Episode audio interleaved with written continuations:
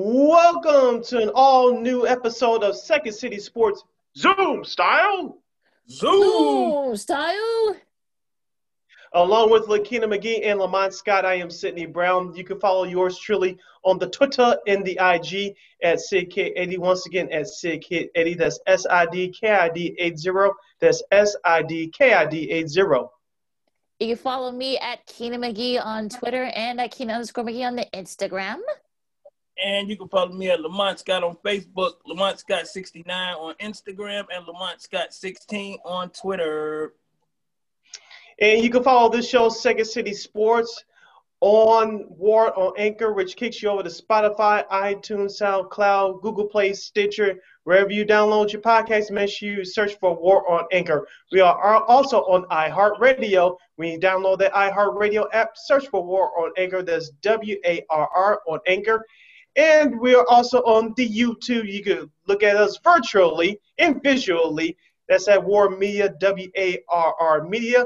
And you can watch us do our thing. Where we are, here we are. Voila. like, comment, share, and subscribe too. We Mm-hmm. need those. Yep, yep. All right, Lakina, let's kick it off with the Chicago Bears because we all know we we all three of us have a lot to say about Sunday's game against the New Orleans Saints. If you listen to our last podcast, we told you what was going to happen, and we'll let you start off, uh, Queen, about what happened in Sunday's game down on the lakefront.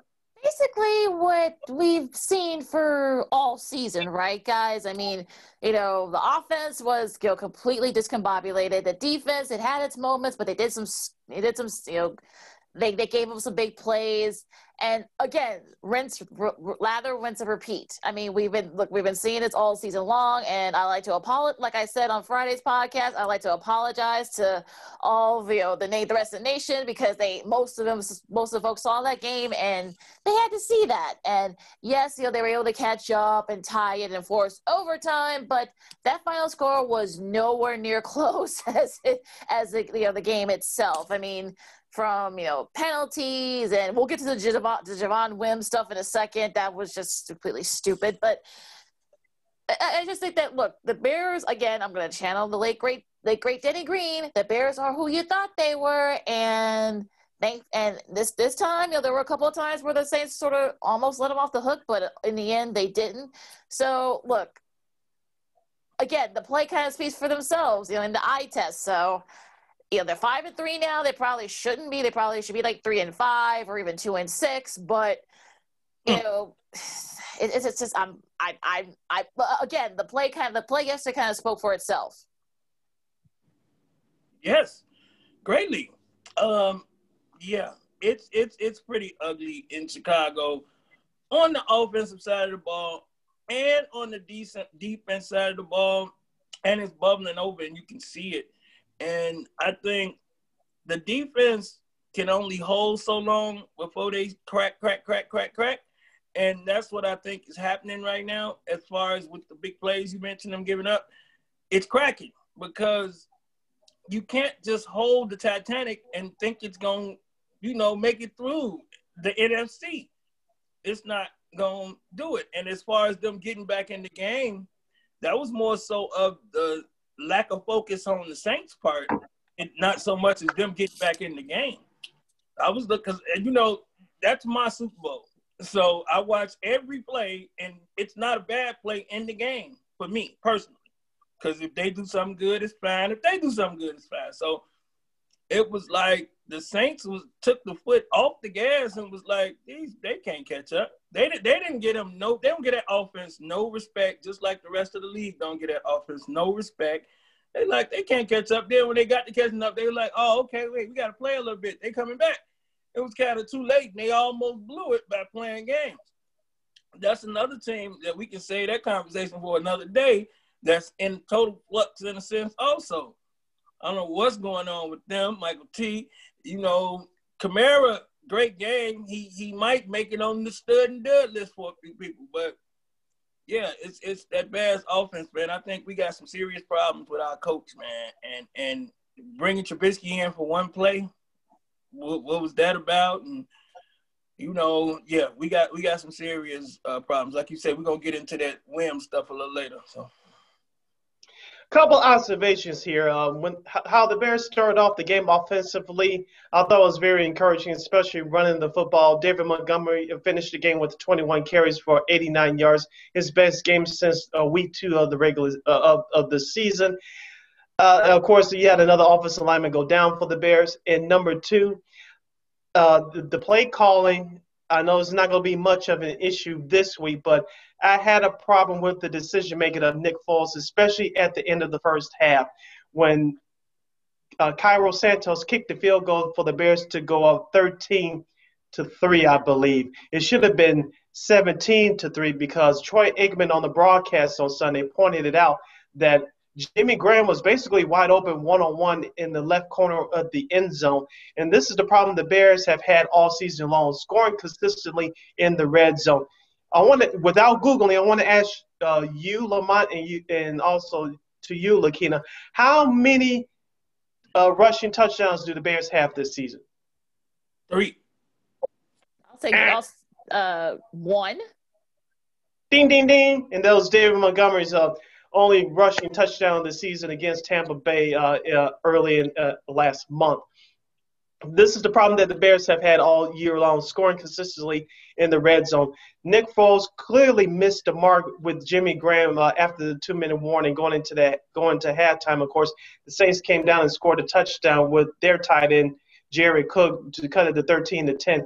That that lead should have been, excuse me, 17 to 10 instead of 13 to 10 at halftime. That's one, excuse me, one problem that I had. Number two, the Saints offense credit. Alvin Kamara was was a bigger threat in the passing game and not so much in the running game. I've never seen so many inside slants and screens thrown at. And shout out to uh, head coach Sean Payton of the Saints. Uh, this is one of the ways you beat this Bears defense. You throw a lot of screens, and it worked yesterday. Drew, uh, the Bears did get pressure on Drew Brees, but once you thought that he was about to go down, he just moved to the side a little bit they called out some screenplays, or he, or he found someone down the field. And I, I tell you what, they are taking a uh, page out of the New England Patriots playbook for the last two years when Tom Brady was there, not let Drew Brees throw the deep balls uh, consistently like he was early in his career. And just uh, let him manage the game, make a couple plays here and there, and that's that's how you win ball games. And also, my third observation: they Saints defense, as you we talked about on Friday, Lakina, during our preview. Cam Jordan stepped up. He had a couple of sacks yesterday. That secondary, which we told you that you could throw on, the Bears didn't take advantage of that, and, and that secondary stepped up on Sunday. Yeah. Yeah, absolutely. And I know some people are wondering why didn't Coach Nagy, why did Coach Nagy take that time out at the end of the first half, which kind of help lead the Saints to scoring that touchdown to kind of cut into that lead. And also to remember too, Will Lutz also had missed a field goal prior to that. So, you know, that it could have been the score could have been tied at the half. So in, in that sense, but you know, unfortunately, I think I think the, the I think the Saints sort of you know Payton and the Saints and some of his play calling kind of kept the Bears in the game.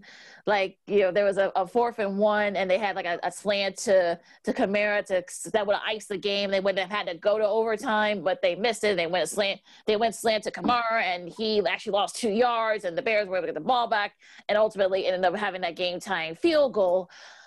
But I mean, it, and also the Trubisky. I think you mentioned it too, Lamont. The Trubisky. What he's not Taysom Hill, so I don't know what what was the what was the point of him? Like, and you know, like, hey, you know, hey, I could I could do it too. Like, wait, what what is this? Like, it was like you know, backyard, yeah. yeah, backyard like football or something. But I, I mean, he must play men for the night before. I don't know. I, who knows? I mean, I don't know what was going through his mind doing that, but uh look, I mean, the Saints, the Saints did what they needed to do. They, you know, they kept the ball rolling. They, you know, they kept the ball moving. They kept the, the Bears off the field. The Bears just, you know, went over themselves again. And, you know, Kmet, you know, Cole Kmet, I mean, he, he got he got a little bit of a reprieve because that should have been a fumble, but yet apparently, you know, forward progress, you know, all the, I don't know what the yeah.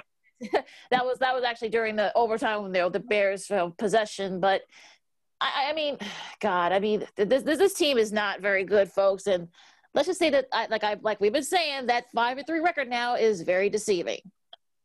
Yeah, um, that five and three record is really deceiving. I remember the people I was watching the game with yesterday.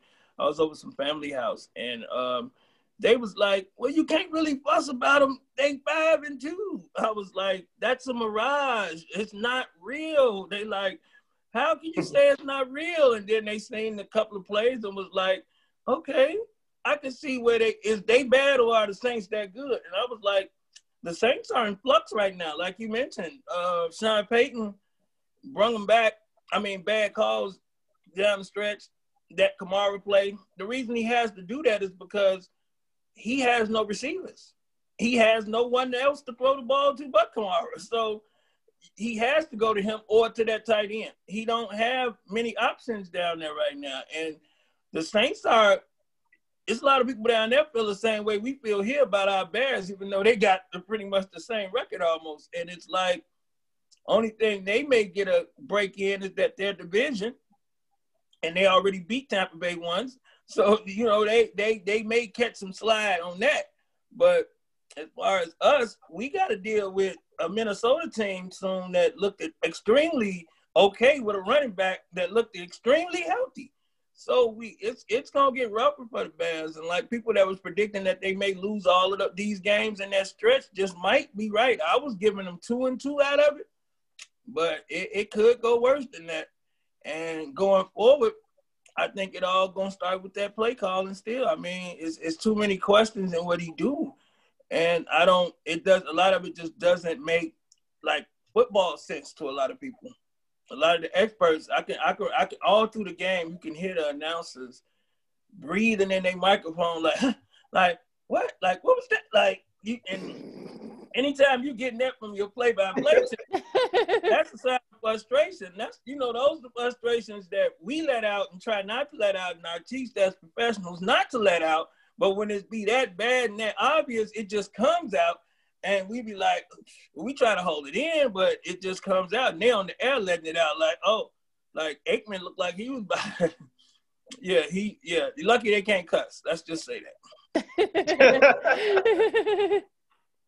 You're listening to Second City Sports along with Lakina McGee, Lamont Scott. I am Sydney Brown. So we discussed the Week Eight loss for the Chicago Bears to the New Orleans Saints, 26 to 23 in overtime. The Bears' record is now drops to five and three with the game against the Tennessee Titans on the road next week. Of course, on this show we had them at two and six, so go figure on that one. I want to get back to uh, the the broadcast as uh, Lamont uh, brought up Troy Aikman. I don't know if you guys caught this, and I did. This was was the middle of the third quarter. Uh, and this when the Bears started struggling, the Saints were catching momentum, getting back into the game. Uh, they had a Fox had a shot of Allen Robinson uh, strolling down the sidelines with his eyes rolled in the back of his head, rolling his eyes and looking uh, away from the office, basically turning his back. And they went to Erin Andrews, and she reported that Allen Robinson had to separate himself from the office for a minute. Uh, of course, he eventually came back and started started uh, pep talking with quarterback Nick Foles. And as we told you the last couple weeks on this show, uh, if the Bears start losing, th- this train may come off the rails again. Of course, we'll get to Javon Wims in just a second, but it's little things like that. And when you're not winning, everything is exposed. Now, I'll go back to the on the field portion. Quarterback Nick Foles, he didn't look that great yesterday. Did you guys know in every game this season, he has thrown at least one interception or more? Think about that for a second. And this is supposed to be your better option than Trubisky. As of right now, I don't I, I, don't think so. Now, I'm not going to sit here and start a controversy that Trubisky should be back in the lineup. I know Troy Aikman threw that out there on Sunday, but I'm not going to go there just yet. Uh, it, but it was it was a couple plays I will give Nick Foles credit on. I believe it was in the middle of the first half. He did hit the uh, post route to, to Darnell Mooney. He had a great game yesterday, which the play that that happened the week before on Monday Night Football and they lost to the Rams, he couldn't connect on it. So he connected with Mooney on, on Sunday on that play. Also, that touchdown catch to Allen Robinson, that was one hell of a catch by Allen Robinson. He should and will get paid. Now, will it be by the Bears? We shall see, but that man is going to get his money. So I want to point out those two plays for Nick Foles yesterday. Other than that, that Saints defense pressured him yesterday, and at times Nick Foles looked like old school Jay Cutler when you get him, get him pedal on his back foot. things are bound to happen. I'm just saying. yeah, like you said, you mentioned uh, you mentioned that those those couple of big sacks by Cam Jordan and you know Marshon Lattimore I think has like only like his third or fourth interception this year. So that that that, that Saints defense has been much maligned all season. Had actually stepped up yesterday, believe it or not. And I, mm-hmm. I did see a couple of times where I, I thought I thought Troy was going to go off, like you said, Lamont. I mean, I, I, thought he was like, what what the hell are they? I know you want to say something like, what the what the f are they doing? Like what? Yeah. You're, you're, you're it's real. It, it was like what yeah, sorry, sorry, Troy. Sorry, uh, Joe. I mean, that was like I think they just. I think I think he was this close to like going off, and I've never seen him like that before.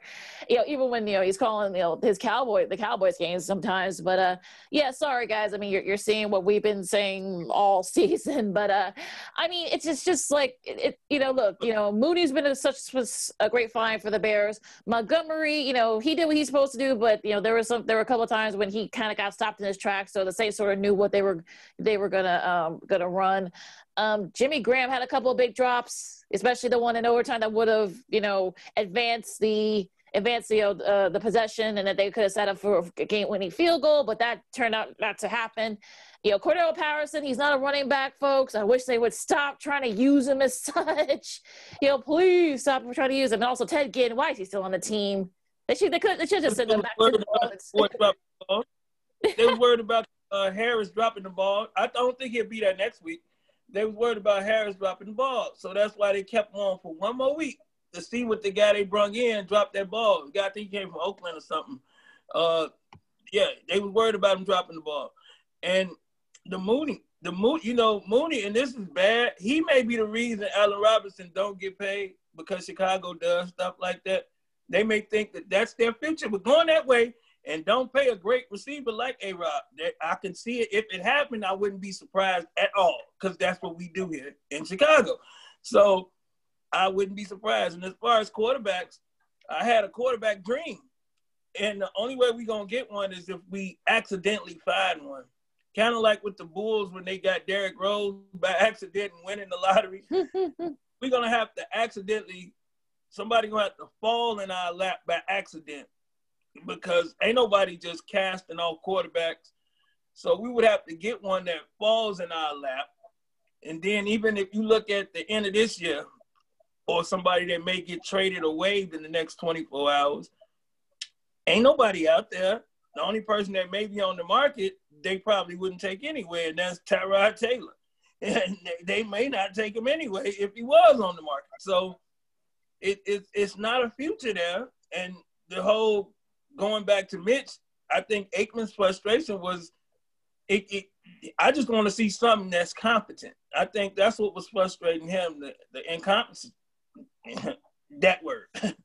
and I think it goes back to the coach though, because he was looking at, yeah, Nick Foles didn't make a couple of passes, but the plays that were being called and the times they were being called, and do you think that, and I'm asking you this too, Sid, do you think that Nick Foles had a point when he mentioned the timing of them plays coming in to him, and that they not they, they haven't made up their own minds before they send it in. So that takes time to get it in, and by the time he get it in, he got to try to process it and then process what's in front of him. And I think that's where the "you ain't out here getting hurt" part came in when he said that comment. And I can see that comment being extremely real because they don't be looking like they know what play they want to run. Just like you mentioned, Lakina with Cordell Patterson Every time he come in the game, you know they doing a toss to him. paying for it. And like you say, he's not a running back. And if you use them as something else, you might can sneak them away as a running back, like other teams used to do. But yeah, I think it all starts with the coach, man. And and and, and I'm sincerely thinking that they may have to do a clean cut at the end of the year and get rid of Pace, the, what we called it last year, the trilogy of doom or something. Pace, Nagy, and Trubisky. All of them. They got to just, man, chop them off at the head. Get it over with. Start over. Hey, if the Bears don't make the playoffs, that's what's going to end up happening anyway. But I want to focus it on this. What head coach Matt Nagy will will come in. Of course, he made the comment after the game that uh, that uh, going to the Javon Wims situation that uh, there was no place for it. What we mean by that is Javon Wims punched a New Orleans Saints defensive back C.J. Gardner Johnson in the face uh, in Sunday's game, which led to uh, Wims Wims's ejection. Of course, la- this all stems from well, two things. One, last year the Saints defensive backs were talking trash the, to the Bears wide receivers, in particular Allen Robinson and Anthony Miller. Of course, what happened on Sunday, Anthony Miller got into it with C.J. Gardner Johnson, and of course, both of, both Miller and Johnson both shoved each other, but that was the end of that. Of course, when John C.J. Johnson, uh, Gardner Johnson was alone, Javon Wims stupidly went up and started punching him in the face. Thank goodness that fight broke up quickly. I know Jenkins from the Saints jumped on Wims' back to try to uh, break it up, but it, it, it escalated quickly, but it, uh, the fight was over quickly as well. Now, I want to ask you guys first before I give my opinion. Do you think Javon, it looks like as of this recording that Javon Wims may be suspended by the team or the NFL? We'll, we'll find out. If we have any news on that before you uh, cut out, we'll give that to you. But uh, despite what ha- what happens uh, uh, uh after this, do you think Javon Wims should be cut uh, due to his selfish, foolish actions? Lamont, I'll start with you. Uh, it, whether he gets cut or not, we wouldn't miss him. That, that's what I'm saying. I think that was a situation where you got an elder statesman in A Rob that was being picked up, and you got Miller who's not living up to Miller's what he's supposed to be, but he's still an elder statesman when it comes to Wims. So you got Miller who gets into it with Buddy, and he like, man, man, I can, man, what you gonna do about it? You the youngest one. You got to show the team you're part of the team. You know, he might have sent my man off like that because what he did was completely stupid.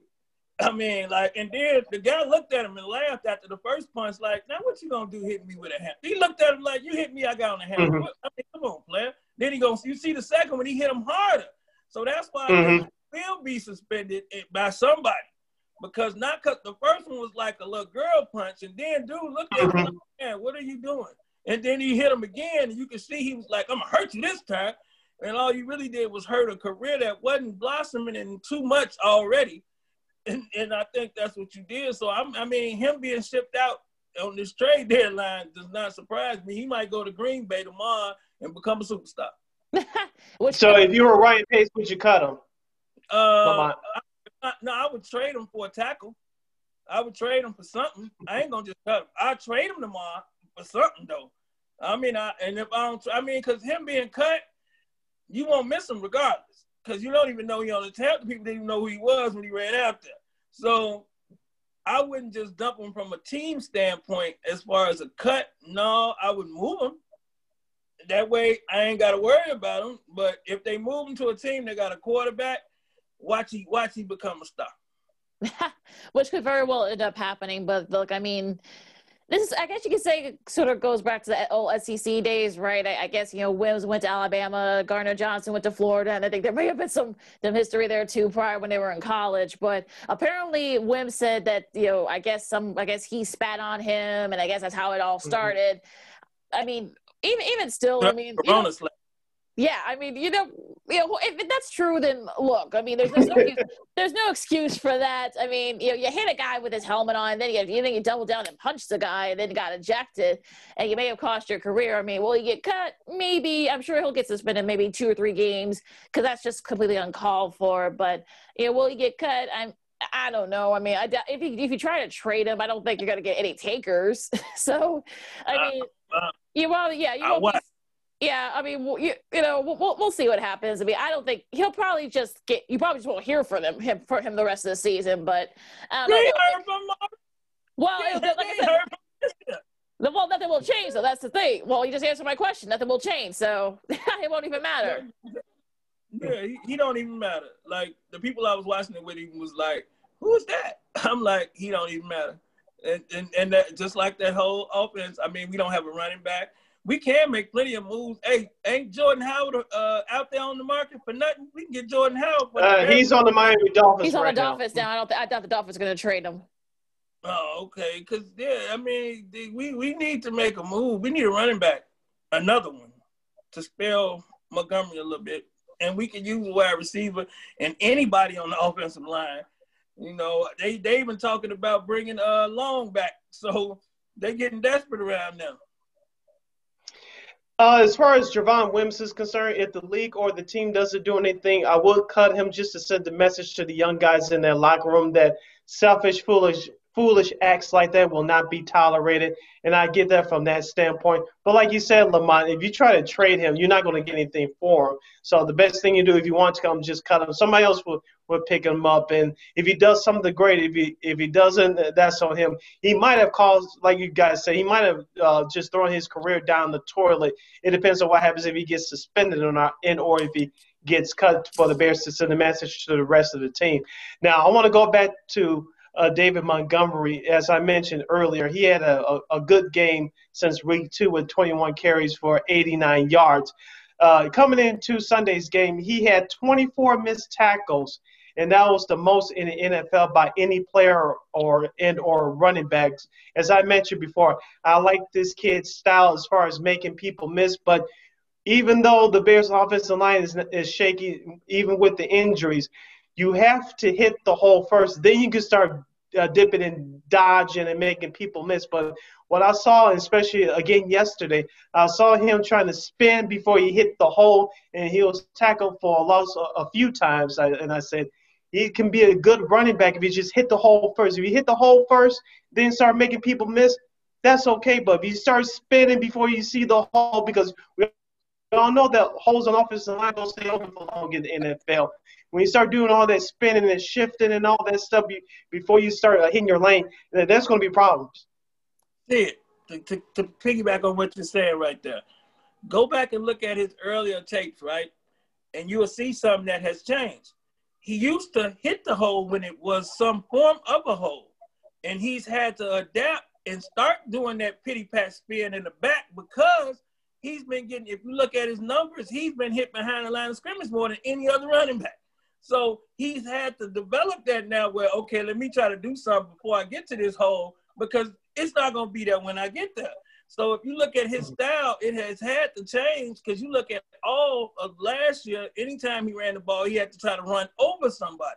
So you look at he had to change it. I think he's a very competent and good running back. He, he he's, he's probably great if we know how to use him properly. But I think that comes from getting hit behind the line of scrimmage so much and I think if he didn't have to get hit behind the line of scrimmage at least seven times a game, he'd be a much better running back. His numbers would be so much better. But they they need to work something out. But I do think that's where that moving behind the line of scrimmage come from.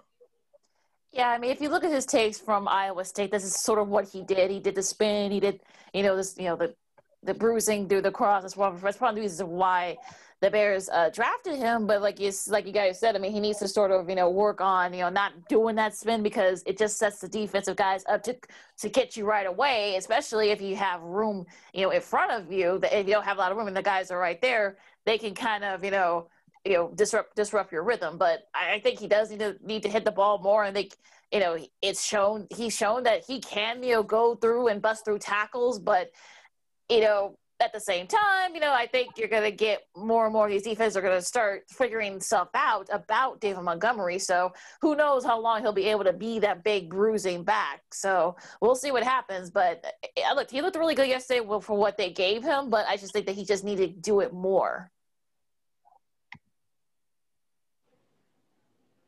See it?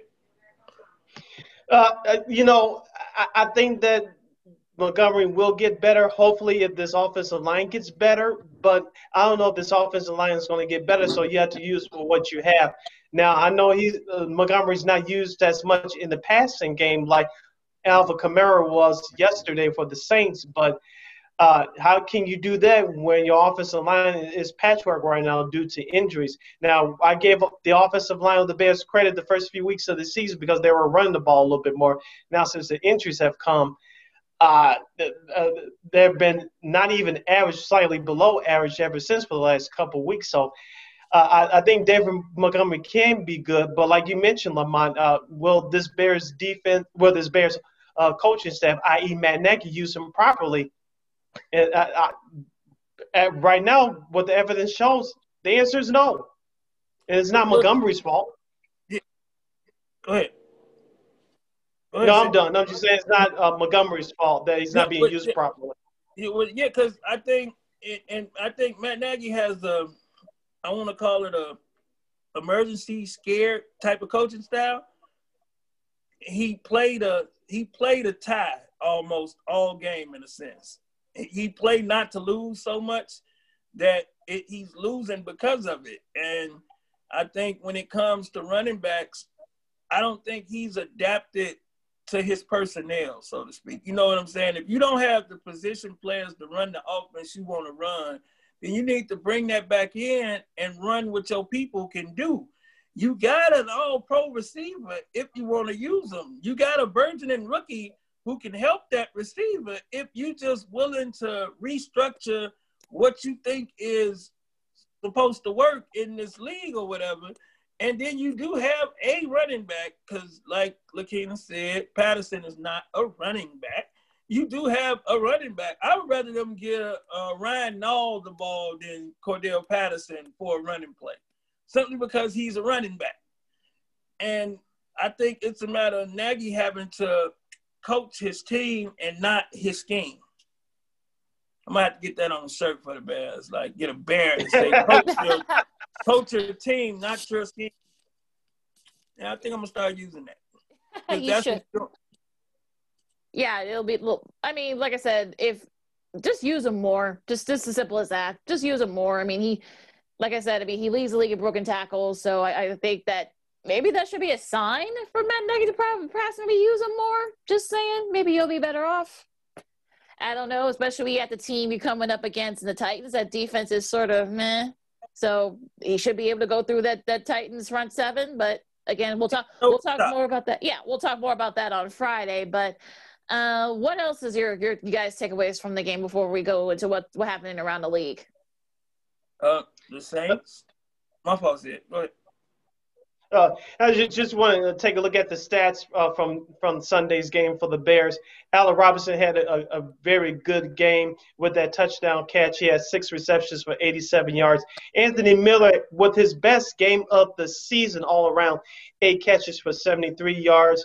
Darnell Mooney 69 receiving yards on five catches, including that 50-yard uh, catch uh, early in the game from Nick Foles. Of course, our tight ends were missing yesterday only one catch for two yards for Cole Kmet, the rookie tight end out of Notre Dame. Of course, you guys mentioned Jimmy Graham, two catches for 13 yards. He had a couple of drops yesterday. I want to focus in on the defense. The defense did not sack, only have one sack on Drew, Drew Brees. And I'm trying to figure who uh, it came courtesy of Khalil Mack. But uh, Roquan Smith and Danny Trevathan both had great games. Both those players combined had a combined total of uh, 20 tackles. And World Cross Smith had nine solo tackles. Danny Trevathan was six. Now, Danny Trevathan had a great play on Alvin Kamara on that third down.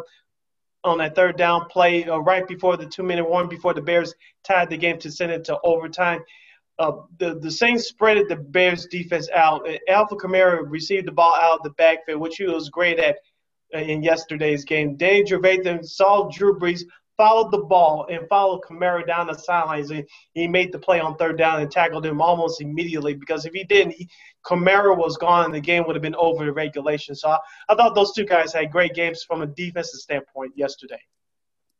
Yeah, uh, Trevathan better than he did in a long time, actually. So I was happy to mm-hmm. completely healthy again. Maybe that's maybe that was the issue because he was looking kind of slow earlier.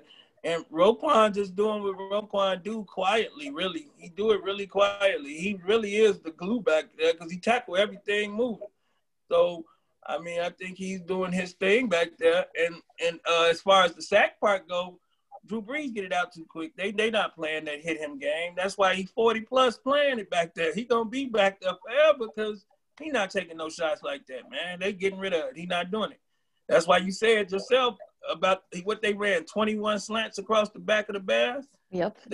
mm-hmm. all day long. He not gonna take it. He not gonna you're not gonna get no licks on him like that. So that's what I mean when I say coach your players and not your um, scheme.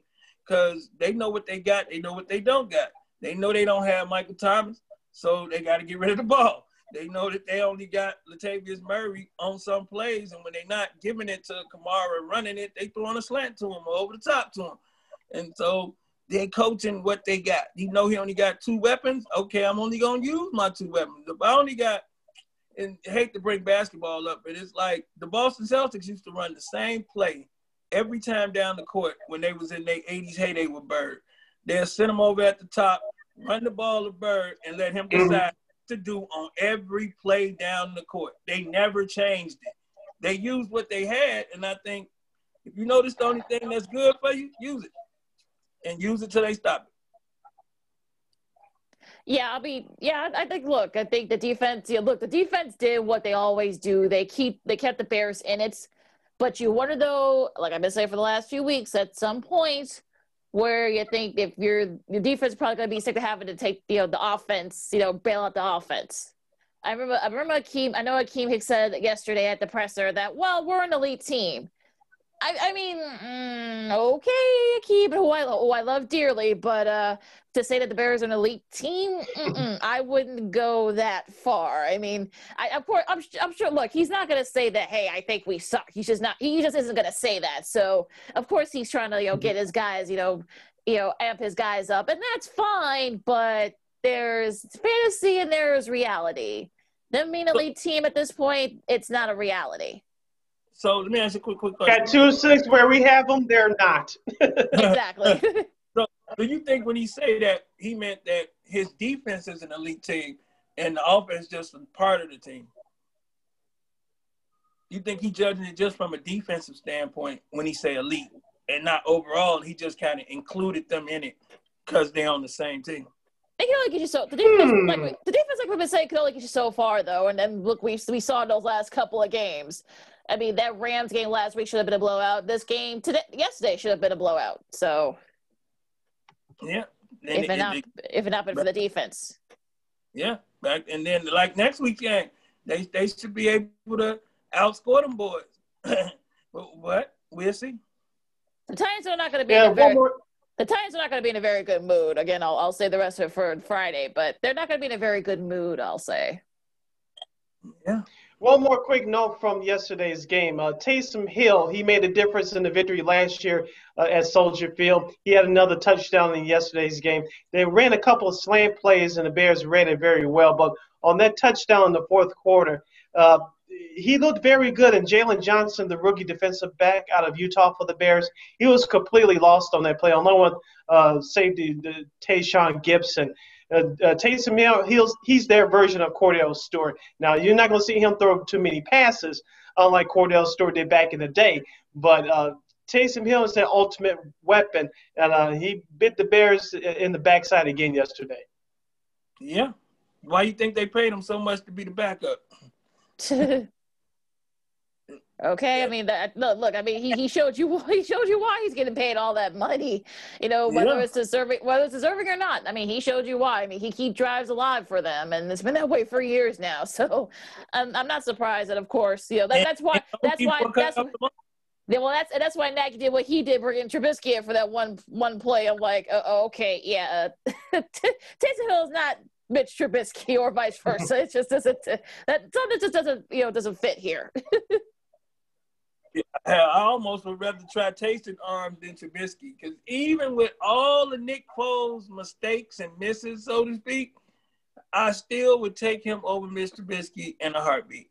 Because one thing I don't think Trubisky could do is hit Mooney like like Foles did. I don't think mm-hmm. Trubisky throw the ball 15 yards when we need 14 yards. I've just never seen him do it. If we need 15, he gonna throw it 11. 12. He's not going to push it across that line. And even you can say, well, it's on the receiver. Yeah, 50 50, so to speak. But no, Mitch just showed me that he never would push that first down marker to try to get that first down. And that's why I think Foles still is our best option.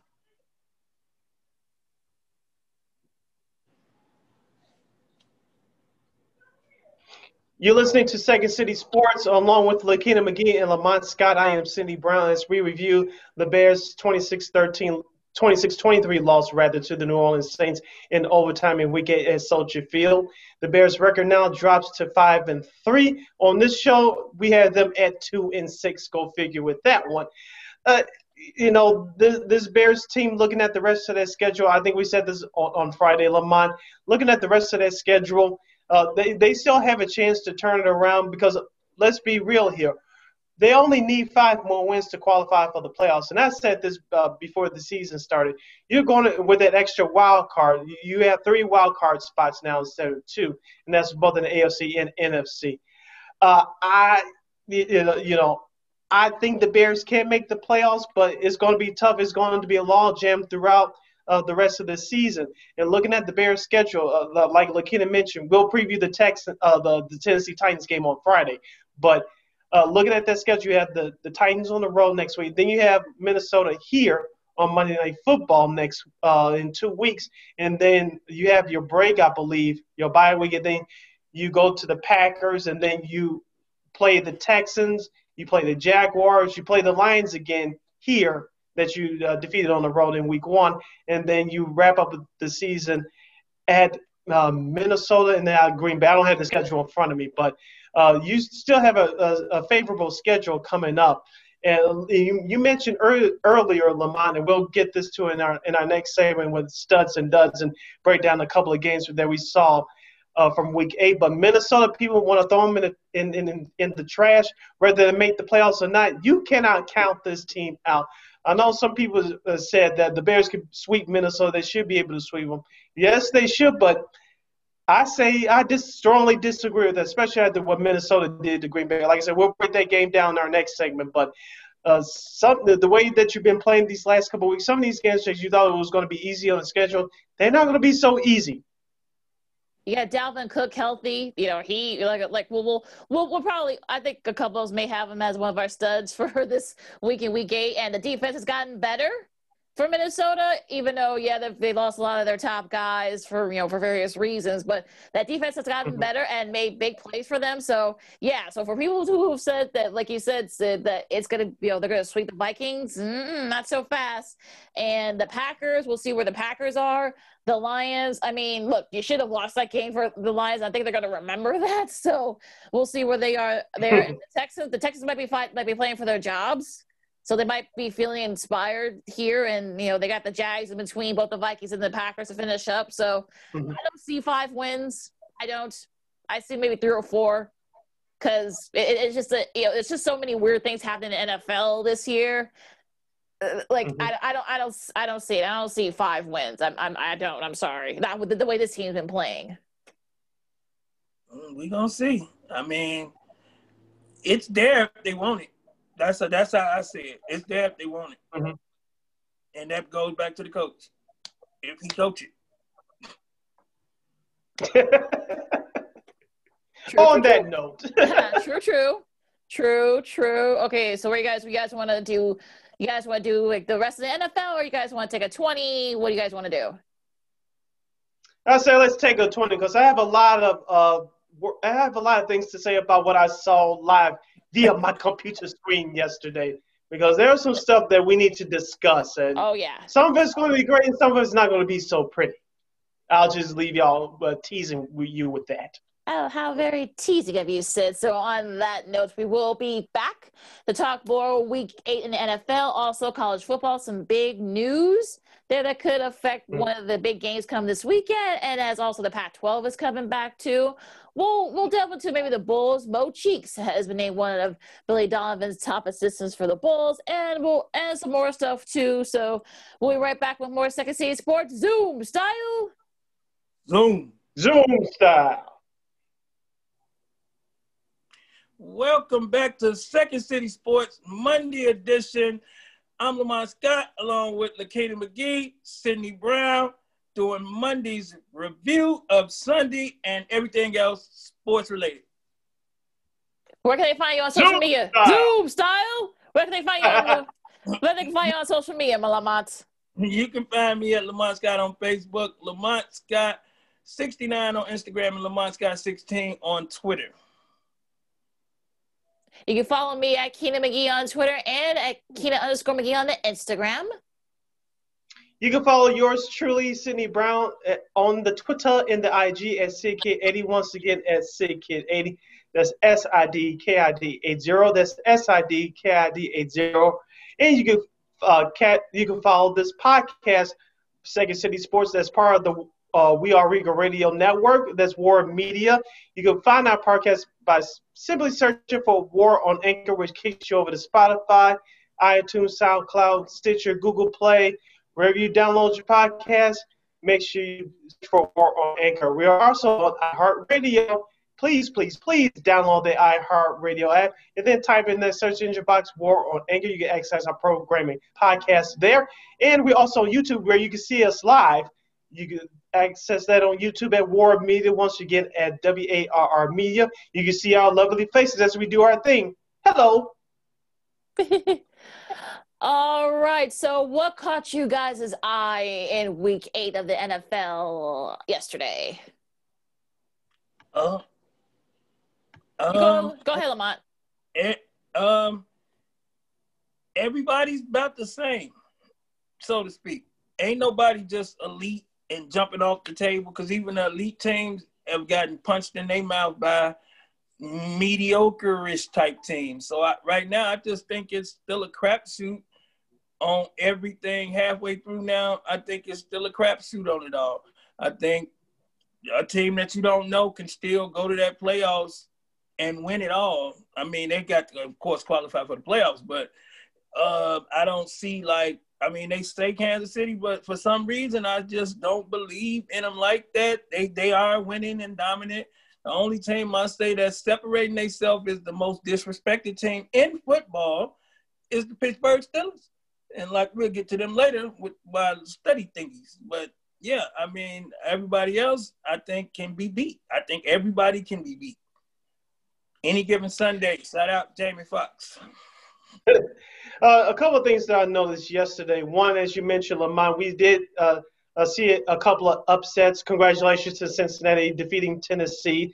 And of course, yours truly picked the Miami Dolphins to beat the Los Angeles Rams.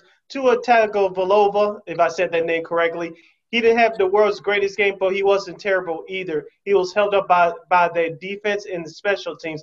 Uh, even though the Rams took advantage of his turnover early, the Miami Dolphins completely dominated the Los Angeles Rams yesterday from that uh, from that turnover on. So congratulations to the Miami Dolphins. As you mentioned, Lamont, there's only maybe one or two great teams, and that's both mostly in the AFC with Pittsburgh and Kansas City. I think Pittsburgh with their win against Baltimore, we'll break that down in a minute. But with Pittsburgh's win, uh, as we told you throughout the portions of the season. Their defense is better than what people give it credit for.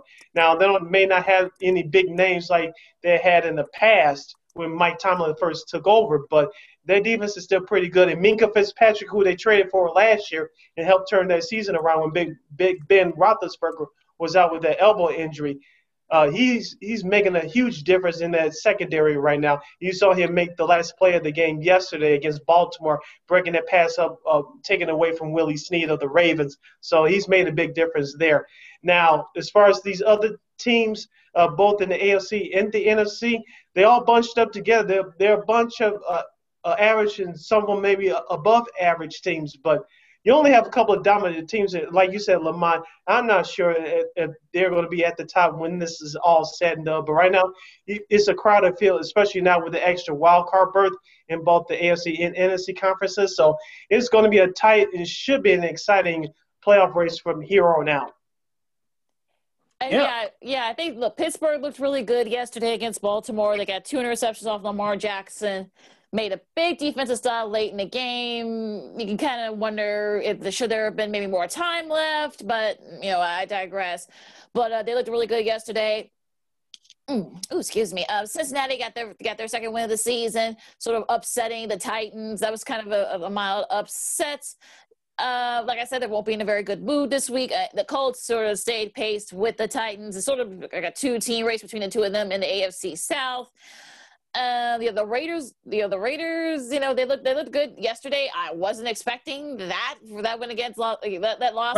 No, Uh, yeah, I mean, look, I mean that, that that that win against the Browns. I mean that I was very impressed. Again, we'll talk about it when we do our studs and stud, studs and duds. Easy for you to say, easy for me to say in a mm-hmm. little bit, but you know, Minnesota looked really good. Like Dalvin Cook, when healthy, is one of the top running backs in the NFL. He showed you why yesterday. Again, we'll talk more about that in a minute, but I mean, like I said, like you guys said, I mean, there's not like big, other than maybe the Steelers and the Chiefs, there aren't really like there's some very there's some like elite teams that you can say there's some like four or five pretty really good, then like maybe two or three pretty good, and then you know the others like the you know, mediocre, and then like everybody else. What the Bears at on that list? mediocre. I'll say I'll say mediocre. In that, mediocre. The mediocre group, yeah. Okay. I would say mediocre group, uh, to, just to be fair. But like I said, I have them at two and six. So, so go figure. yeah, so they're yeah, so technically they're supposed to be in the in the stinky group, but okay, that's what we'll we'll we'll, we'll digress here. uh, but but yeah, I mean, look, like I said, the Steelers look good. I mean, the the the Colts looked really good. Seattle, I mean, San Francisco, my goodness. I mean, they're they're still losing guys. I mean, they lost Garoppolo again, also Kittle again. So again. Uh, so again, that that that's gonna be something to look out for too. And so yeah, anything else before we go to our studs and duds? Um uh, you go first, Sid. I just wanted to break yeah, I just want to break down that Minnesota Green Bay game. Of course, the Vikings upset the Packers at Lambeau 28-22. I want to focus in on these two players. Dalvin Cook, 30 carries for 163 yards and three touchdowns. His longest run was 37 yards. Kirk Cousins, we everybody and their mama has maligned him ever since he put on that Minnesota jersey a couple years ago. Uh, uh, this was the perfect game plan that the Vikings had wanted to institute all along. He went 11 for 14 with a touchdown, 138 uh, quarterback rating of 82.1, but he had one touchdown, no turnovers. Let me repeat that again no turnovers. So, I, I, if Minnesota can keep that that game plan together throughout the rest of the season, maybe they can get back into this thing. But I, I, I, I'm not so sure. On the other side for Green Bay, yes, Aaron Rodgers almost had 300 yards passing again with three touchdown passes, but they need Aaron Jones back. I know Jamaal Williams carried the ball 60 times for 70, 75 yards uh, yesterday. I know A.J. Dillon, who has COVID as we speak, he carried the ball for 21 yards on five carries, but they need Aaron Jones back. He was really their MVP last year, which made that Green Bay offense go. Right now, if you're the Green Bay Packers, if you're a Packers fan, you have to be worried because – the, the, look at the teams that they have lost to the last couple of years. Tampa Bay this year, Minnesota yesterday, and San Francisco twice last year, who you had to play again on the road this upcoming Thursday.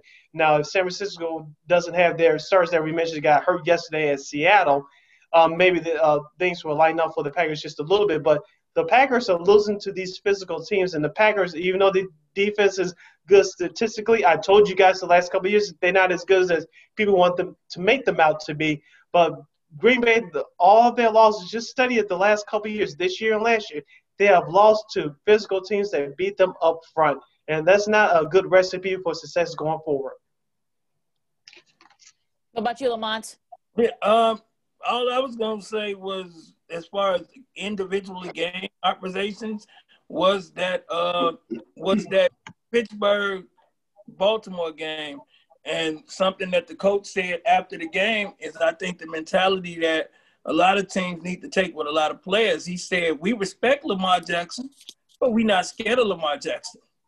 And I think if teams approach their quarterbacks that they're playing against, such as the Pat Mahomes and any other quote unquote superstar, I think if you get that mindset, that's that's what I say. Go back to coaching. I think if you get that mind state in your players, then they will do great things. Like you know they pulled off yesterday. So you know you look at that man had four turnovers because of that, and and and that that's a mentality more so. I think just as good as a talent standpoint. So I think you got to have them both sometimes, and it starts with your head coach. And I think that's what we that's the, that's something we missing in Chicago, like a leader like that. Yeah, you, yeah. Going back to the Vikings uh, Packers game, you can tell that they missed the Packers missed Aaron Jones yesterday. That would have been fun. Yes. Him going, him and uh, Dalvin could kind of go and like you know having this nice little duo going mano and mano. But you know, what, Dalvin Cook 163 yards, three touchdowns. I mean, and also a rushing and also a, a catching. T- he, caught a touchdown pass too. Also, so four touchdowns total. So if you had him on your fantasy team, you know your league, you know I think you're looking pretty good this week. But uh, look, like you said, if, if the Vikings can kind of, you know, get a couple games, I mean, the schedule kind of works in their favor a little bit. So it might be a little bit of a, a big like stretch for them. Maybe they can uh, compete for a playoff spot. But hey, look, you never know. I mean, I think they're starting to kind of find a rhythm in their offense and also their defense. You know, kind of made some stops late. You know, stopping Aaron Rodgers in his tracks. So I, we'll see. I mean, it'll be interesting. Yes, and, and I'm definitely looking. I'm definitely looking forward to seeing what happens. And before we get like uh Steve mentioned, it's gonna be a, a, jam log for that last spot because you're gonna have a bunch of teams coming out of the West. So everybody can't put three teams in. But if the East continue to help us like they're doing, then probably can. But uh, I look for a couple of those West, uh, the South gonna count out. I'm looking for that West to try to cancel each other out. But um, the other ones, yeah, I'm gonna say them two for my uh, list that you got coming up. So, uh-huh. yeah. Uh, all right. On that note, let's go to our week eight winner studs and duds. So, who wants to go first? Uh, I I go. We going studs first. Yeah. Um, Dalvin Cook, get him out the way early. He's healthy. He look healthy. That's a running back, uh, Lakina. so, that's a running back right there. That's a real running back. So I'm gonna go him. I'm gonna go with head coach Mike Tomlin and his Pittsburgh Steelers mentality because they wasn't picked to beat Baltimore. For some reason, I don't know why they thought people thought they couldn't beat Baltimore, but you know I picked them on Friday. ah, yes, you did. smart man, smart man. Yeah, and so a lot, a lot of people didn't think they could do it, but I don't know why. That's like I said, that's the most disrespected team in football right now. And uh Trevon Diggs, I think uh the team sucks, but he had a hell of a game. He played football. Uh, he was the only reason to watch that game, really. He he caught more passes than their receivers caught, Look like. But I mean, uh, as far as the stud list, I'm going with them. Uh, DJ DJ Metcalf down in Seattle, and Russ. I mean, he, I heard him mention Kirk Cousins and uh, Diggs. The combination you should have been talking about is Wilson and Metcalf, because them boys came back and was like, okay, yeah, we lost that game, but let me show y'all why we supposed to be the MVP this year and why we still balling to the top of the thing. And don't be surprised if they still make another move before this trade deadline thing is over. Because I think Seattle think they can taste it right now. And I think they feeling a little disrespect also. So I mean, they're my four though. I'm going with Wilson slash Metcalf and Cook and Pittsburgh. My three studs from yesterday were the Miami Dolphins. I'll pat myself on the back one more time. They defeated the uh, Los Angeles Rams. Of course, they they had a special team, special teams uh, return punt return for a touchdown. Also, they had a fumble recovery that was returned for a touchdown. The Miami Dolphins uh, special team slash defense gets a game ball for me. The second game ball, uh, Justin Zimmer, number 61 for the Buffalo Bills. He stripped Cam Newton yesterday when the New England was trying to, to take the lead late in the game. Uh, Justice Zimmer stripped the ball and Buffalo recovered to preserve the win. The Buffalo Bills defeated the Patriots for the first time at home since 2011. So congratulations to the Bills. So Justin Zimmer, number 61 for Buffalo's defensive line, he gets my second game ball. In my third game ball, Lamont, you just took it from me, but I'll take it back. I was uh, DK Metcalf, uh, the wide receiver from from the Seattle Seahawks. Uh, they dominated the, the 49ers, especially in that second half. As most of America was watching that Bears poop against the Saints, yours truly was watching that Seattle San Francisco, San Francisco game via my computer. Mm. DK Metcalf, he was so dominant in that first half. He had six catches for over 100 yards and a couple of touchdowns. Of course, he finished the game with 12 catches for 161 yards. So those are my three studs from yesterday. Okay, my turn. I'll go a little bit different since uh, since a couple you guys took a couple of my uh, Nyheim Hines number 21 for the Colts had two. That was going to be yeah, uh, two touchdown catches, catches, including the somersault that he did after his first touchdown catch. that uh, Simone Biles would have she approved. You know, if you saw the t- that, that, was really cool. That, look, that's worth it. That's worth it right there. If, yep. if Simone Biles hit your inbox or something, hey, I get something. Forget the touchdown. Let me hit. I think she has. I think she has a boyfriend though, too, Lamont. So I'm okay with that. I don't she can go on and get married. I'm happy the fact that she noticed me today. Yeah, you with her every day. You got to But today she noticed me. So Somebody... you can have it forever, bro. But today, one moment, that's my moment. You can't have that one. I, am sure. Look, I'm sure. I'm sure they hooked that up. I'm sure. I'm sure that was a big moment for him. Also, uh, Philip Rivers had two 262 yards and three touchdown passes. So and no interceptions too. That's the key. They were able to hold off the Detroit Lions. What'd you say, Lamont? I said your coach bounced back. Yeah, I look. I told you he would. Look, look, look. Frank right that there. Defense, that yeah, that boy came back. What? Yeah. Um, uh, Leonard. Darius Leonard. Yep. Came back on defense and changed everything. I think that's what they was missing. Yeah. That's why they had that little uh uh. But yeah, they real on defense when he's in the game.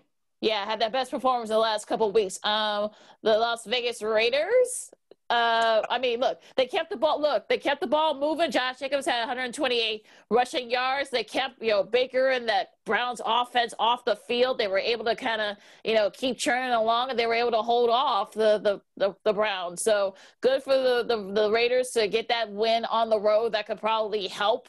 And when it came when it comes to tiebreakers later on down the line, um, let's see, my last one. oh, the Denver Broncos. That was a hell of a comeback they were I think they were down I think like what like 18 points or something like that. They were able to score you know 21 points late in the fourth quarter including the big touchdown uh, pass to I think I forgot who I think it was like I think it was um oh it was KJ KJ Hunter Hammer Hamler I think that Ham- caught that last yeah caught that uh, last touchdown pass that ultimately ended up winning the game. As time expired uh save for the Drew Lock uh weird uh awkward victory dance afterwards. But I mean yeah that's, that's a good win. That's a good win for the Broncos. Yeah, that, that was a good win for the Broncos too. So a nice win for that. Vic Fangio and, and his Broncos. What'd you say, Lamont? He needed that dance. He he he, he been getting beat up. He needed that dance.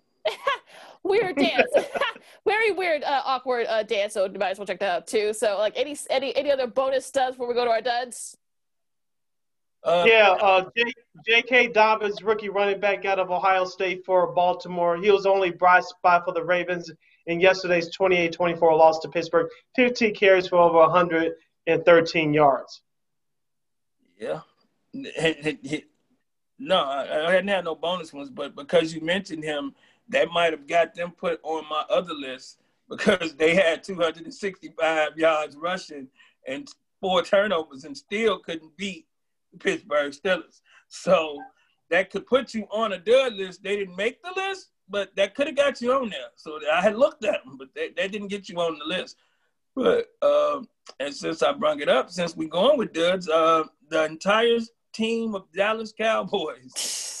Oh, oh, my God, that game was horrible yesterday. My goodness. From, from, the owner box all the way down to the brother that handed them that t- the, the Gatorade bottle, the whole thing. Is, they, they, but luckily they got a big stadium.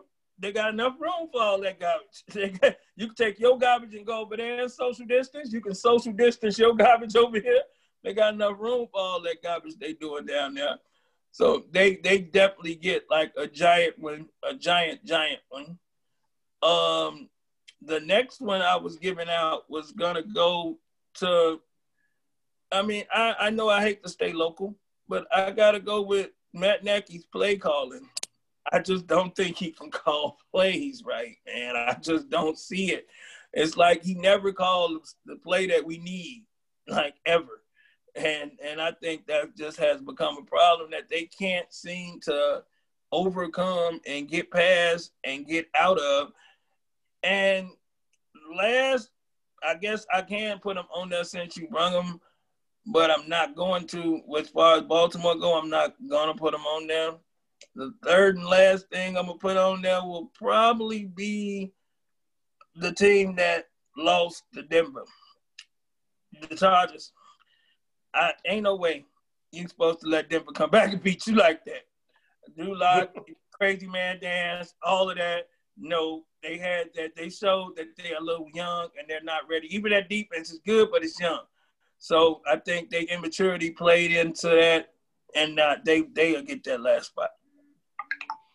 I'll go with my three duds, Lamont. I'll piggyback off of you. There was uh, the we call them the San Diego Chargers of Los Angeles. So this show on this show, of course, they lost to the Broncos as you mentioned, 31-30. Uh, Justin Herbert had a great game, but the reason why the Chargers are my duds was because, like you mentioned, Lamont, they were up 20 points on the road. You couldn't close out. Now your record drops to two and five, and you may have cost your chance at a playoff spot we shall see as these weeks go along. But uh, I saw this stat on television this morning. The Chargers, with a 17 point lead or more, they are 0 and 3, while the rest of the NFL is 52 and 4. So uh, marinate on that uh, for a minute or two. My second dud is Lamar Jackson and the Baltimore Ravens. Uh, Lamar Jackson didn't have a great game. Was he the only reason why Baltimore lost? No. Give credit to that Pittsburgh defense, but Lamar Jackson didn't have a good game. I did watch that game, some of it live via my computer. Uh, he had a, a, pick six and he had a couple of fumbles in there as well. So uh, the the Baltimore offense gets my second dud. My third dud is Chicago Bears wide receiver J- Javon Wims. We discussed it in our last segment. You know why. um. Okay, my first duds are the Rams. I mean, like I like like I said before, I know people want to say, well, are the Rams, like, the Rams must not be very good. But let's remember, they had a short week. They had to travel cross country. They had to play a noon game. So I, am I'm, I'm kind of surprised mm-hmm. that they didn't lobby the NFL to say, hey, look, can we push this game back to 325? But, you know, maybe maybe they would have had a better shot. But, you know, it is what it is. So that's my, my dud for them. I'm going to say that the, the Ravens, for all the reasons that um, that Sid just alluded to, because there are some issues there. And you got now Ronnie Stanley's out. Marlon hum- Humphrey has COVID. So now there are some issues going on in Baltimore. So I'm a little concerned about that Baltimore team. just pay Stanley? Didn't they pay Stanley? Yeah, yesterday? they did. Yeah, they did a couple of days ago. Yeah, right, right, right. I paid when you go. Yeah, yeah. he took the money. Literally. Uh, yeah, apparently so. Now he's got an ankle injury. He's gonna be he's done for the year.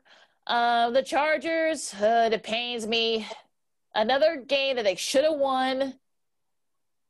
Now, Desmond King, who's one of their top defensive guys, could be out on the markets.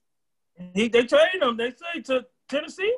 Oh, Tennessee? Oh, really? Okay, I gotta look that, that, up. I think I just seen that. Oh, okay. Uh, again, well, yeah. I mean, look, look. I mean, I think Anthony Lynn, who I like a lot, but unfortunately, I think he's on the hot seat there. Although Justin Herbert looked really good, he had two interceptions, but you know, look, he's going to have his growing pains. But look, the Chargers, you can't afford to miss those type of opportunities.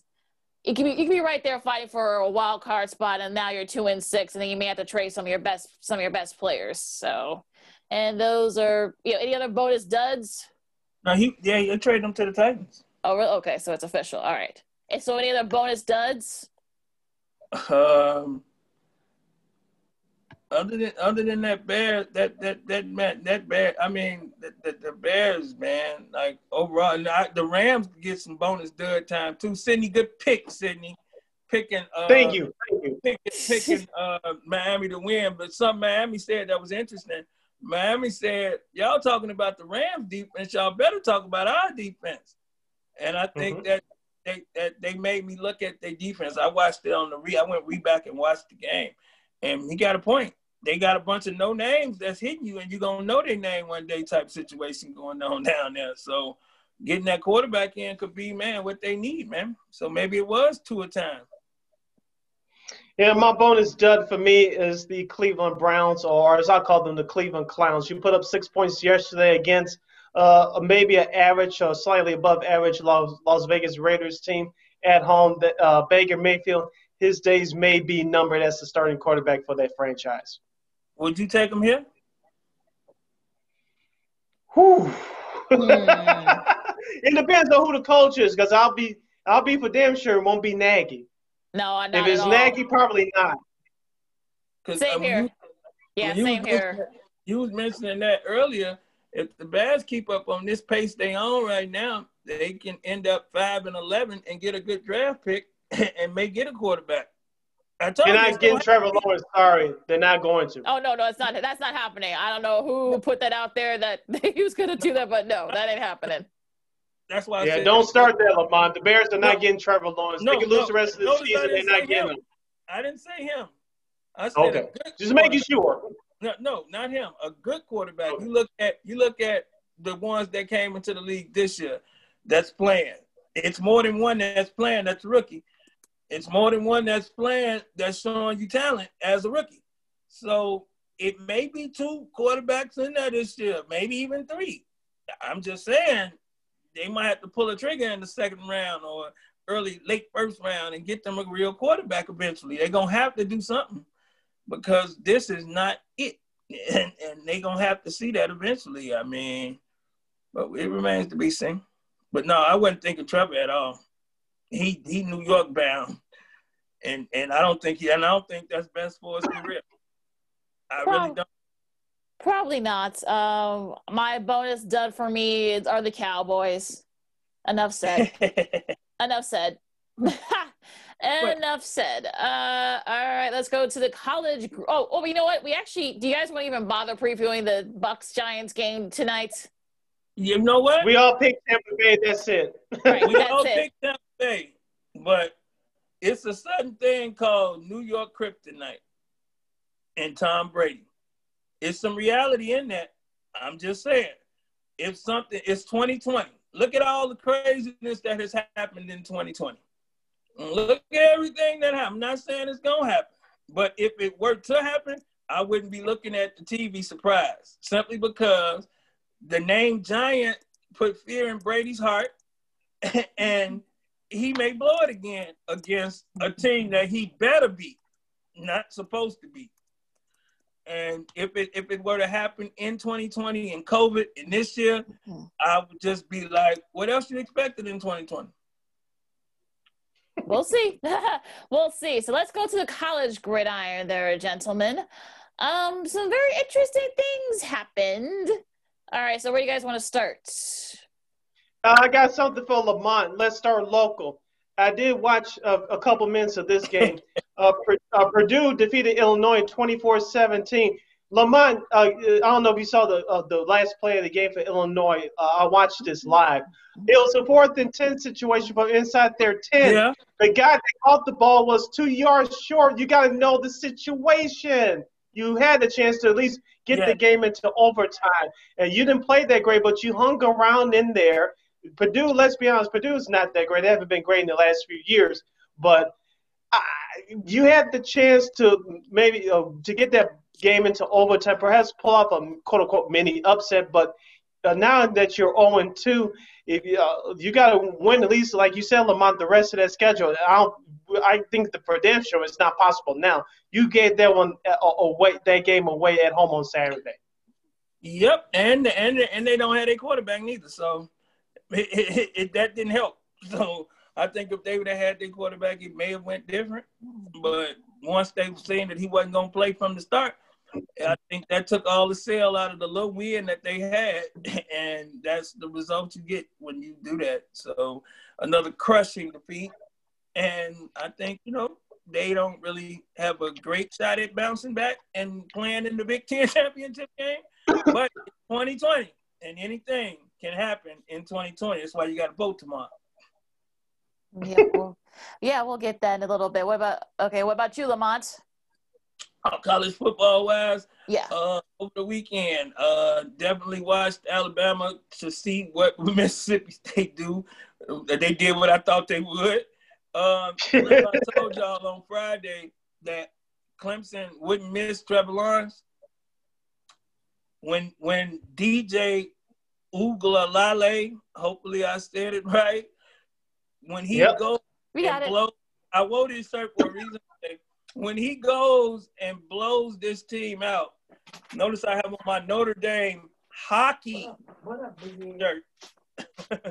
yeah, I got a hockey shirt football. And when he goes and blows out Notre Dame this week, I think we want Trevor. We want Trevor will only be being said by the sponsors and people of that nature that stand to get paid off of him being the number one pick.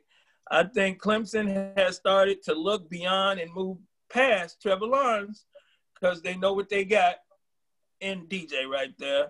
So I, I was watching that and I think he he threw, he set records, and he's big and he's strong. I just think it's really scary every time they mention JaMarcus Russell name with him. I think that's just scary and cursy type. So I'm hoping that that's not what happens to him as a football player, but I think Clemson has moved past that. And if he goes and dominates Notre Dame in Notre Dame, it's gonna be some problems, and they're gonna just wait for Trevor to go on to the NFL, and they're gonna move forward with what they got. They have no choice but to do that as far as next year is concerned, because Trevor Lawrence will be drafted by the NFL. Uh, yeah. Speaking of that Clemson Boston College game, I watched the majority of that game. You couldn't ask for a better script for the Boston College Golden Eagles. The you had a fake field goal. You you uh, on fourth down towards the end of that first half. Uh, you faked it uh, you drew Clemson off sides, and then you do the touchdown pass to end the first half. It was a 28 to 10 lead, I believe, at, at halftime. And then, of course, Clemson, you knew that they were going to make a run, and they made a run that they did, and they ended up beating Boston College 38 to 24. Travis Etienne uh, had seven catches for 140 yards and a, a go-ahead touchdown in, in that second half. Boston College, uh, as I mentioned, it was a tale of two halves. They were aggressive in the first half. In the second half, they got outplayed and they were dominated by the Tigers in that second half. It was definitely a tale of two halves. Yeah, abs- yeah, absolutely. And I actually, actually caught the tail end of it as Clemson was starting to pull away. Um, look, Oguleye, look, that's the best. Look, that's really like the best. That he did the best he could with actually a short practice. So I can only imagine what he's going to do once he does have a full week of practice. I mean, look, he didn't turn the ball over. He was able to overcome the nerves. His, you know, his guys helped him out. I think there was a little bit of nerves too, because, because I think I think the game would have been would have pulled away even earlier than that. Yeah, that even earlier than that. Once you know, once once all those things you know settled in, all the his nerves settled. But but the defense did what they were supposed to do. Like I said, I think Boston College, like you said, said stop being aggressive in in the second half I think they kind of they're I think mentally they knew that okay, yeah, Clemson's gonna wake up and we're pretty much done, and they were. So, but yeah, I mean, look, uh, we'll see what happens. They got to go at uh, South Bend. We'll see what he does. You know, we'll talk more about it on Friday. But he looked really good. I gotta say, from what I saw.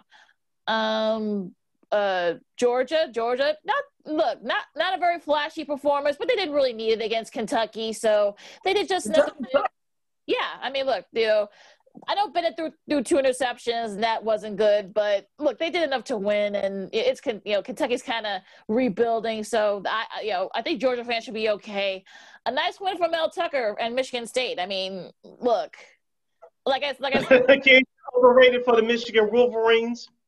Well, look, I always say that you throw the records out the window when those two play each other because it's an in-state mm-hmm. rival. Like I said, that that secondary is a big issue for, the Wolverines, and it will be a big issue for them this season. They're very they're very young overall on, on that defense. Their their offense still still did their thing and what they were supposed to, but their defense didn't make the, the stops late. So, but I'm happy for Mel Tucker and, and the and the Spartans. You know, they got blown out last year at home, so that was a little bit of revenge for them there. Yes, I, I, I watched that. But uh, other than that, uh, college wise, uh, I was I'm, I'm I'm really looking forward to seeing that Clemson how he goes. And like you said, Boston College, they could have been up, should have been up. And what was cool about that game was who was calling that game when yep. he had. That was that was so cool. Oh, Tessitore, yeah. Joe Tessitore, yeah. His son, um, I think his name is son, son John, I think. That, yeah, his son, the one that did that fake, and that was that was really cool that, that, that was actually cool. I liked it that. So, you know, as far as going forward, we got Pac-12 coming back Sun uh, Saturday. That should be interesting, and we got the Big Ten continuing to move forward. But um, I'm really looking to see can that DJ boy go up there and beat up on Notre Dame in Notre Dame, and that that's gonna cause a whole lot of trouble in college football if it happens. That's all I'm gonna say. What about what about Texas upsetting number six Oklahoma State 41-34 in overtime? I did catch uh, some of that game. Uh, it was a high scoring affair. That's the Big 12 conference for you. yeah, it's on yeah. the high. Yeah, I saw the highlights of that. That looked, that looked really impressive. You know, Texas has had their struggles lately, so I, that was a, that's a nice win for them. Kind of like derailed Oklahoma State's chances, even though you know they're still within distance for the Big Twelve. So we'll see what happens. And I think they made some questionable decisions that they were able to score. So that I was a little bit you know sort of you know surprised by that. But look, Texas, look, I, is Texas back? I don't know, but uh, we're gonna wait a week. Let's wait two weeks. Let's wait. That's a nice win for them, though. Yeah. Yeah, then Oklahoma uh, blows out Texas Tech 62-28. Well, we might be. I think that I think they're turning the corner a little bit. I, I think having. I think Spencer. I think Spencer Rattler. I think is settling into, you know, like the quarterback role for them. And you know, I, I think look, their, their, defense actually made some stops, believe it or not. So that's why they only gave up 28 points. That's actually. That, that's what's the amazing part. Yeah, uh, that, they kept under 30 points. yeah. Yeah. That's so, what I Oklahoma might be coming back though. They might be turning the quarter here, so we'll we'll see. So is that uh, going back to yeah, going back to local college football. Let's give Northwestern some love. They're two and zero. Oh. They defeated Iowa. Shout out to our friend of the show, Alyssa Bergamini, uh, the in-game host for the Chicago White Sox. She went to Iowa, but uh, give yep. some love to Northwestern. They are they are now two and zero. Oh. Better than Illinois. Yeah. yeah. They, look, look. I watched a lot of that Northwestern Iowa game, and they looked really good. They were, they came back from a 14 point deficit. And they were come back to win. So uh, good for Pat Fitzgerald and the uh, the Northwestern team. Um, Ohio State. I mean, what more? What more? What more can we say about Justin Fields? As it hasn't been said, he's yeah. He he he. You know he you know threw for three, for four touchdowns. Yay. yeah. Yeah, that final score is, is a bit deceiving. I did turn yeah. to it in the beginning uh, they blew out Penn State in Happy Valley. That was no contest. No, no. Couple of garbage touchdowns late for Penn State, but yeah. Mm-hmm. And Fields might be, he might, you know, take over their lead since, since Lawrence will be on, you know, on the DL. Well, not, not, not I don't want to say designated list, but he's going to be out of commission for the next you know, couple of weeks here. And trust me, they not rushing them back. Oh no, if, no. If this boy play good in Notre Dame, trust me, they not rushing him back. He may not come back and just ride off into the sunset and take his number one pick. Uh, it wouldn't surprise me if he do. Uh, important note though, here's a guy. Also, let's get some love to Indiana as well. Oh yeah, they're two and zero oh too. They were able to kind of hold off Rutgers. You know, the great back, back to the defining great Schianos.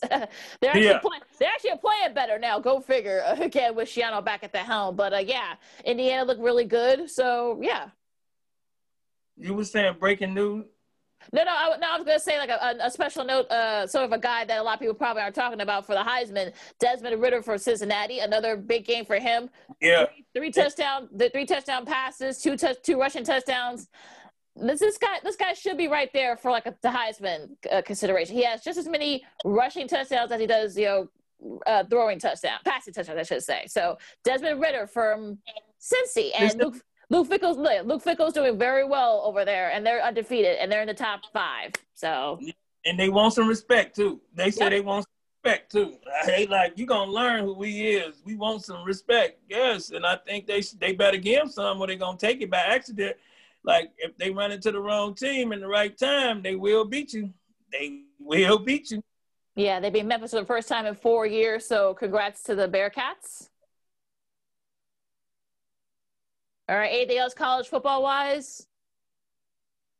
Before we uh, just looking at this, yeah, just looking at the schedule. Like I said, we'll get into more in our next episode coming up on Friday. But there's some big games across the country, especially in the Big Ten. It's going to make or break some teams. But I'll leave you with that tease. We'll get into it on Friday. What about you, Lamont? Um, as far as college football, yeah. like you said, we'll get into the rest of that on Friday.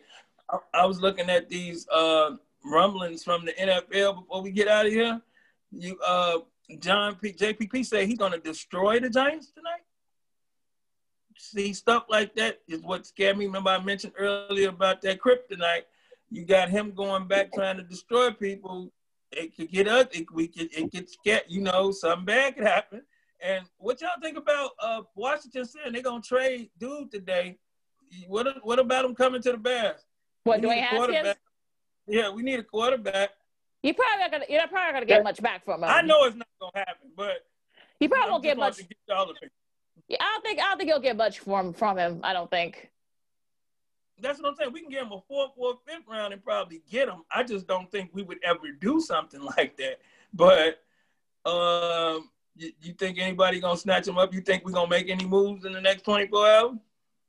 You need offensive line help if you're the Bears, and if Bad. your offensive line is on the street right now, you are on the street, i.e., free agency for a reason. You're not going to find Anthony Munoz or in his prime uh, Orlando Pace or Jackie Slater uh, in their prime out there on the free agent market. It's just not going to happen. Or Jonathan Ogden too in his prime. So Thank you. Oh, Jonathan Ogden, you know, his whole career, he was like, you know, he was consistent throughout his career. Yeah, from yeah, he Baltimore. was, he was just a brick over. He, he was like a building over there. You just had to run around the building like a co-ed building. Yeah, exactly. so you're not, we're not, we're not going to see anything too much. I don't think the Bears will be able to make any big moves. And and wasn't no truth to the Kyle Long wanting to come back stuff.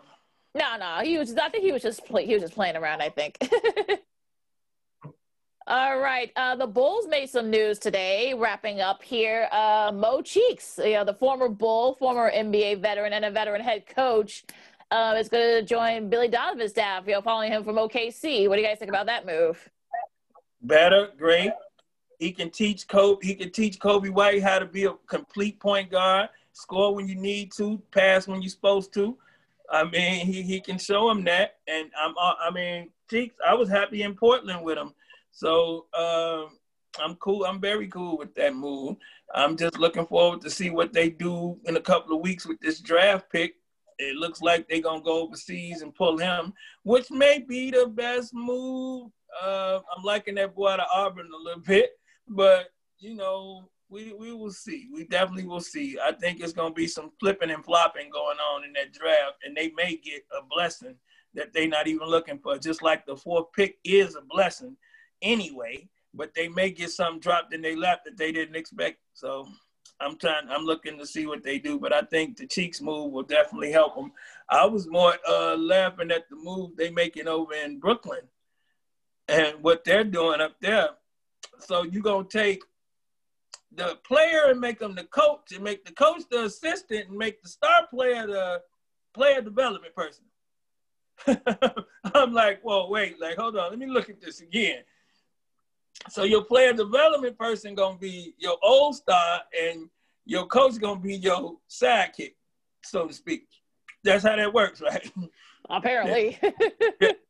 That's I, you know what I'm I'm telling people uh, you gonna have to have a whole lot of talent to overcome it, and they got a lot of talent, but the moves they making, I don't know, man. I don't know that NBA, and it wouldn't surprise me if James Harden end up in Philadelphia. It, will not surprise me one bit if he end up in Philadelphia. the team that Lamont was talking about is the Brooklyn Nets. Of course, Steve Nash is the head coach. Uh, never coached before. Of course, Mike D'Antoni, his former coach from back in the day with the Phoenix Suns, and Nash's playing days now will be the former Rockets coach will be Steve Nash's lead assistant. Um, going back to the Bulls, congrats to uh, hometown guy Maurice Cheeks, Hall of Famer, uh, will be helping now as an assistant coach to Billy Donovan. Like you mentioned, Lamont, it'll be interesting to see how he works with Coby White. Will he develop under him? We shall see. Uh, I think there's a lot of potential in Coby White. We know that he's a scorer. Is he a true point guard?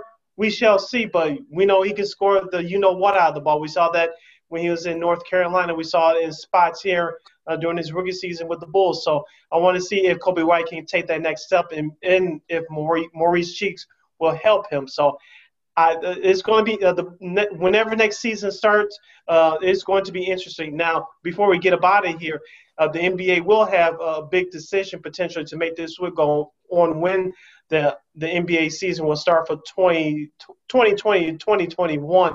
Will it start on December 22nd? Will it start in January? Uh, as our guest on Friday, Cheryl Raye-Stout said, it may start later than that.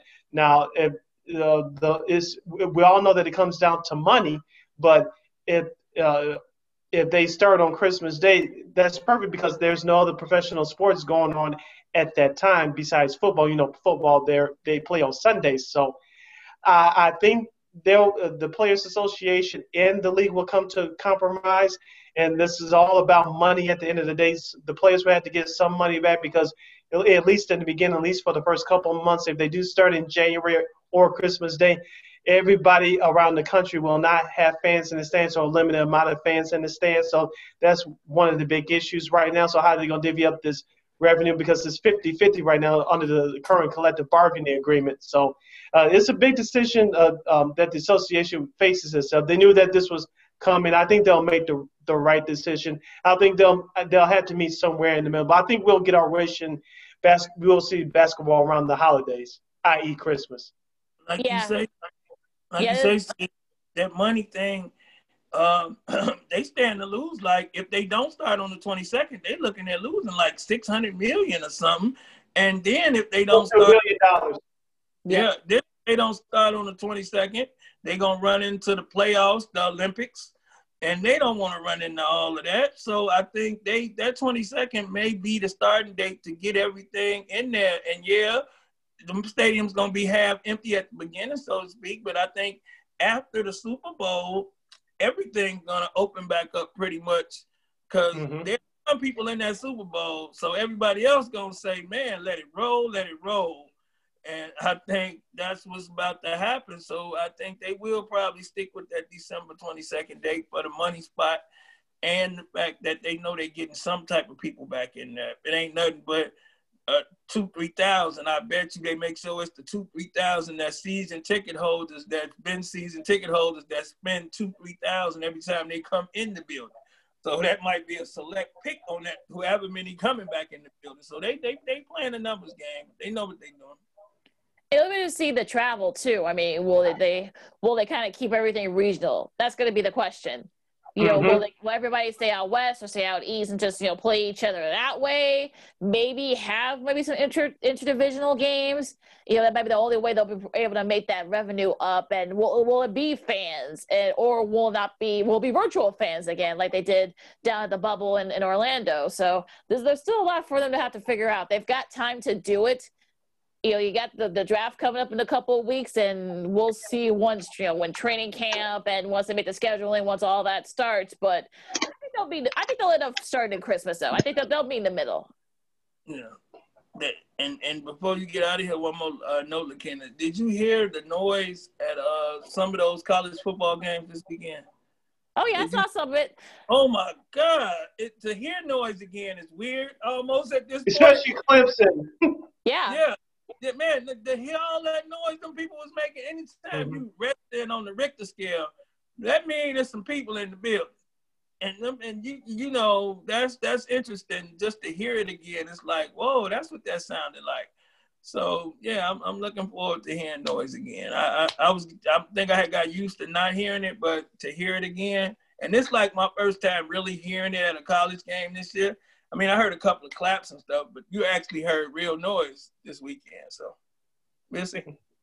It's all it's all a consideration, right? I mean, yeah, there's still something good because I, I, I, saw in Wisconsin where there was really nobody there at Camp Randall, which yeah. was very weird. And you got some areas where they kind of just had the cheerleaders and the, the you know the pom squads and the and, the band sort of be part of the uh but part of the crowd yeah, and also the friends and family members of the players to kind of sort of have some type of normal crowd noise. But you know, uh, we'll see. But listen, COVID cases is going up across the country, so I think people may need to kind of slow down a bit. But you know, we'll see what's the Pac how the Pac-12 looks. And on that note, you know, you got one of our candidates there. If they win, the COVID's going to be over. So we'll leave that alone. make sure you vote. Make sure you vote. Make sure you vote. Every votes. That's all I'm saying. Everyone vote. All right. Okay. As in closing, anything you guys looking forward to this week before we convene Friday?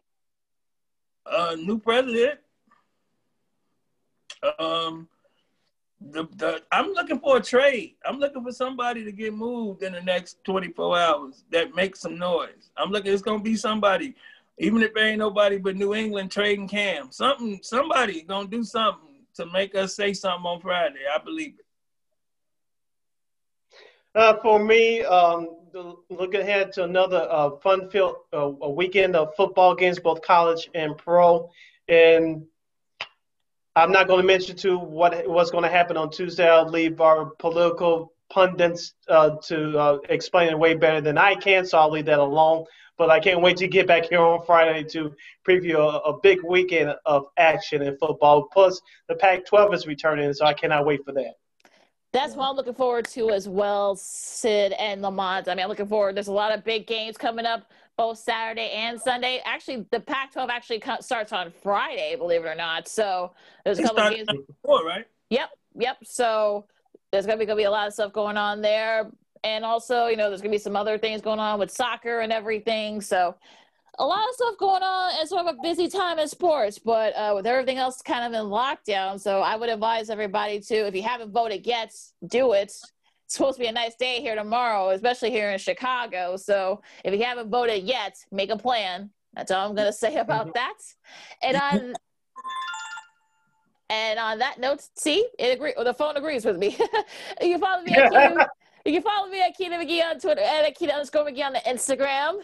You can follow me at Lamont Scott on Facebook, Lamont Scott 69 on Instagram, Lamont Scott 16 on Twitter. You can follow me on Twitter and Instagram at SidKid80. Once again, at SidKid80. That's S I D K I D 80. That's S I D K I D 80. You can go to our website at weareregalradio.com. That's W E A R E R E G A L radio.com. And you can listen to this podcast, Second City Sports, along with the other programming from WARR Media, just by simply searching WARR on Anchor wherever you download your podcast. Make sure you search for WARR on Anchor, whether it's iTunes, SoundCloud, Google Play, Stitcher, SoundCloud. Uh, wherever you download your podcast, make sure you search for WARR on Anchor. And we're also on iHeartRadio. Please download the iHeartRadio app and search for WARR on Anchor. That's W A R R on Anchor. And we're also on YouTube at WARR Media. Once again, at WARR Media. You can watch us do our thing live and see our lovely, intelligent faces. Hello. so everybody, please, you know, stay safe, wear your mask, wash your hands, and vote if you haven't already for the guys on the Kia. This has been Second City Sports Zoom style, and we'll see you Friday. Till next time, holla.